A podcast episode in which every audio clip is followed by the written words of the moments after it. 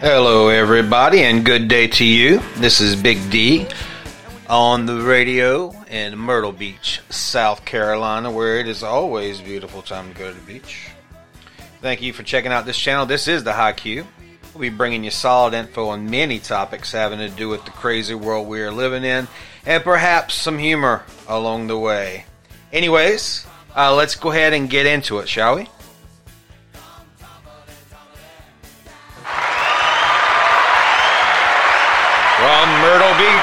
Carolina, where it's always sunny, we have Big D.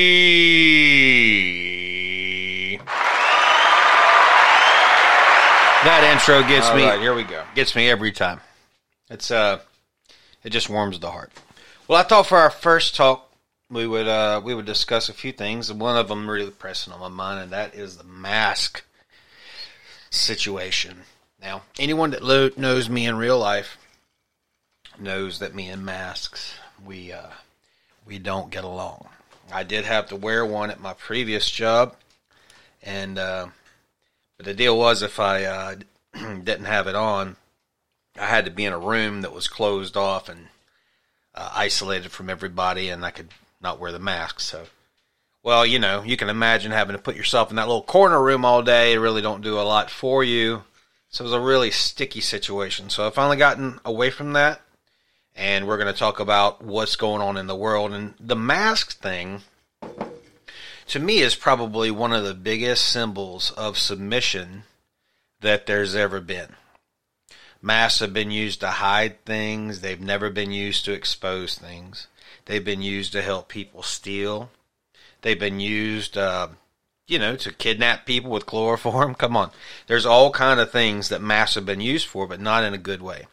And we knew in the very beginning, when this came out, that the masks that we were given, the uh, surgical type masks, they uh, they don't do any good at all because the holes are too big. You know, the virus particles are smaller and they can pass through. And then we've heard all kind of conflicting information about do masks work.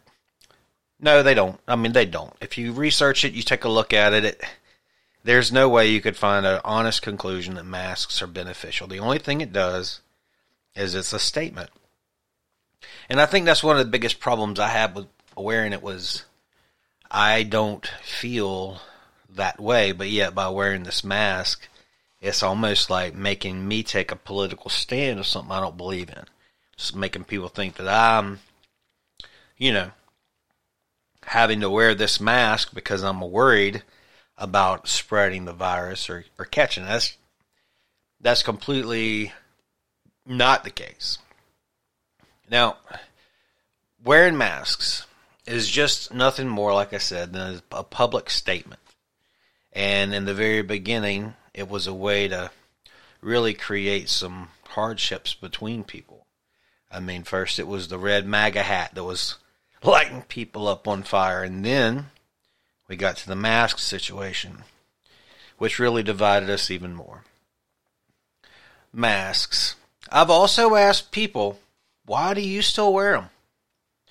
You know, or at what point are you going to feel comfortable not wearing them? Because, like I said before, we have all the science in the world to look at it right now if you really wanted to know. And it proves that this whole thing was a scam. Fauci's emails now, working with China. So there's a lot of things that are going to be coming out with this, but we've all known this in the very beginning, except for who I'm trying to reach. You guys that are still wearing your masks, that have worn them in in stores and yelled at people and wear them in your cars and you wear them outside and you wear them everywhere. And uh, I'd like to tell you to stop because guys, it's just not right. It's harmful for you, and it's spreading a false narrative that's creating division in this country. No mask that you put on has any benefit other than being used as propaganda. And I've talked to people that have said, "Listen, if someone wants me to wear a mask, I uh, I don't believe in it, but I think that I should be nice and you know just go along with what what they feel. I don't want to hurt anybody's feelings or make anybody feel less than. So what you're saying is you would agree with uh, with things that were wrong just to appease somebody. That doesn't sound honest when you really think about it, does it? This generation is in a tremendous need of truth because everything that we've seen has been a lie. It's almost like the world ended in the year 2000. They were talking about Y2K and everything shut down and all that, but honestly, think about it.